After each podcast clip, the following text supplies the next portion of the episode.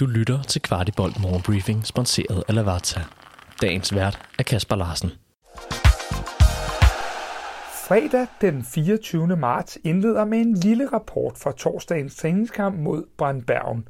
En af de sidste test for det norske hold inden sæsonstart. Det må man sige var lidt af en begivenhed for de to norske kommentatorer, der stod foran mig og kommenterede, som var det en VM-finale. Selve kampen var en halvtrist affære, der endte 1-1 på to straffesparksmål. Det var Mamadou Karamoko, der scorede FC Københavns mål. Og lidt mere fra kampen. Interessant var det nemlig at følge Peter Ankersen på højre bak, da han formodes at skulle starte det vitale opgør mod FC Nordsjælland næste søndag. Anker spillede en fornuftig kamp med sine sædvanlige raids op ad banen. En anden, vi fulgte tæt, var Jordan Larsen, der startede kampen på højre kanten foran netop Ankersen. Jordan, der muligvis kommer til at udgøre den anden halvdel af vores højre side, gik fint med i kombinationerne uden for alvor at sætte sit aftryk på kampen. I det hele taget var det en kamp, hvor kun reservekeeper Kalle Jonsson shinede, men det gjorde han til gengæld også med bravur og var den direkte årsag til, at vi fik 1-1, da vi også kun sluttede kampen med tre førsteholdsspillere på banen. En af dem, der skulle have været på banen, var Andreas Cornelius. Men kort før kampstart måtte vores store angriber trække sig med det, der lignede en baglovsskade. Corner søgte med det samme ind i omklædningsrummet, og vi så ham ikke mere.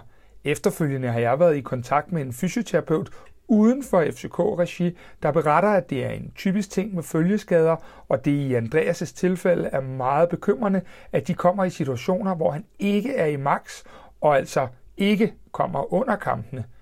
Herfra begræder vi situationen og håber, corner er sluppet med skrækken. Spillerne har nu fået nogle velfortjente fridage og vender først tilbage til tieren på tirsdag, hvor de begynder at se frem mod mesterskabsspillet og forbudt for børnkampen mod FC Nordsjælland næste søndag. Indtil da kan du høre vores take på mesterskabsspillet i den nedtakt, vi lavede i søndags efter 2-1-sejren over Viborg. Du finder den der, hvor du normalt lytter til Kvartibold podcast, eller du kan se den via YouTube. Der er tidskoder i shownoterne, så du kan gå direkte hen til passagen omkring mesterskabsspillet. Og netop kampen mod Nord FC Nordsjælland er der virkelig efterspørgsel på. Lige nu meddeler FC København, at såvel neder C som neder sektion 12 er fuldstændig udsolgt. Så en anbefaling herfra er, at man lige sikrer sig sin billet allerede i weekenden, så vi kan hjælpe drengene mod at få den tredje stjerne på trøjen. Vores unge drenge på U18-landsholdet har i den grad markeret sig. Danmark slog Norge 2-1, og både Nora Sasa og Thomas Jørgensen kom på måltavlen. Armin Chaka scorede også for Danmark, da han kom på tavlen for U17-landsholdet i nederlaget på 3-1 mod England.